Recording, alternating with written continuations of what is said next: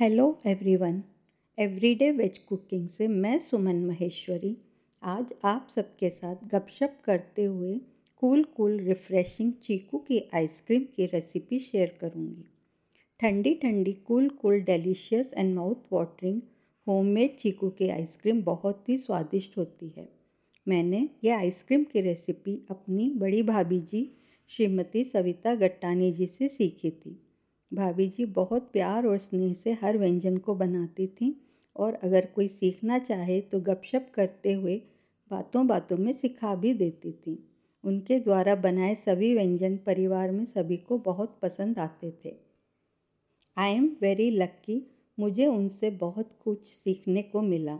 मैंने उनसे बहुत सारी हेल्दी एंड न्यूट्रियस डिशेस बनाना सीखी थी। उन्हीं में से एक है चीकू की आइसक्रीम जो आज मैं आप सबके साथ शेयर कर रही हूँ। Recipe is very simple and easy recipe शुरू करने से पहले मैं आप सबके साथ कुछ important and useful tips share कर रही हूँ। इस आइसक्रीम को बनाने के लिए हमेशा ताज़ा और पूरी तरह से पके हुए चीकू लें।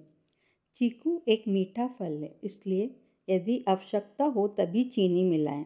मैंने केवल दो चम्मच चीनी का उपयोग किया है। आइसक्रीम को जमाने से पहले फ्रीज़र से सारी बर्फ़ को पोंछ लें और अधिकतम तापमान पर सेट करें। एक बार जब आइसक्रीम सेट हो जाए, तब आइसक्रीम को ज़रूर से ब्लेंड करें। इससे आइसक्रीम स्मूथ एंड सॉफ्ट बनती है और ब्लेंड करने के बाद फिर से सेट करें। अब आप चाहें तो आइसक्रीम को सिलिकॉन मोल्ड्स में भी सेट कर सकते हैं। इससे आइसक्रीम निकालना बहुत आसान होता है। बस इतना ध्यान रखें कि सिलिकॉन मोल्ड्स को अच्छी तरह से कवर करके रखें। आइए, अब आप चार से पाँच सर्विंग के लिए सामग्री नोट कर लीजिए।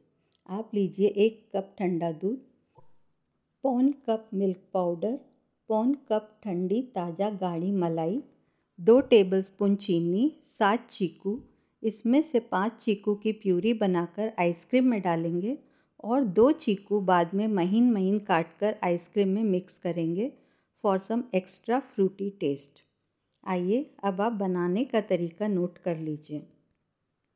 पाँच चीकू धोकर छीलें और टुकड़ों में काट लें। एक ब्लेंडर में चीकू के टुकड़े और दो टेबलस्पून चीनी डालें और उसकी प्यूरी बना लें। अब इसमें मिल्क पाउडर ताज़ी गाढ़ी ठंडी ठंडी मलाई और दूध डालें। कुछ सेकंड के लिए मिश्रण को चला लें।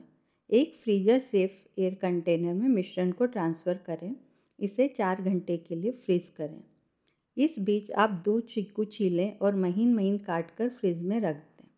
अब चार घंटे बाद आइसक्रीम फ्रीज़र से बाहर निकालें और इसे ब्लेंड करें। मिश्रण हल्का सा फूल जाएगा। कटे हुए चीकू को आइसक्रीम के मिश्रण में चम्मच की सहायता से मिलाएँ। कटे हुए चीकू को डालना ऑप्शनल है, लेकिन यह आइसक्रीम के स्वाद को बढ़ाएगा। इसलिए मेरी बात मानिए और डाल दें। इसे फिर से चार से पाँच घंटे के लिए फ्रीज़र में सेट करें। सर्व करने से पहले कंटेनर को बाहर निकालकर तीन से चार मिनट के लिए रखें। आइसक्रीम हल्की सी नरम हो जाएगी। अब आप इसे स्कूप करें। ठंडी ठंडी मलाईदार और स्वादिष्ट होममेड चीकू की आइसक्रीम तैयार है। अपने परिवार और दोस्तों के साथ इसका आनंद लें। आशा करती हूँ आप सबको आज का पॉडकास्ट पसंद आया होगा। अपन जल्दी ही फिर से मिलेंगे और यूँ ही गपशप करते हुए एक और नई रेसिपी बनाएँगे। Bye have a nice day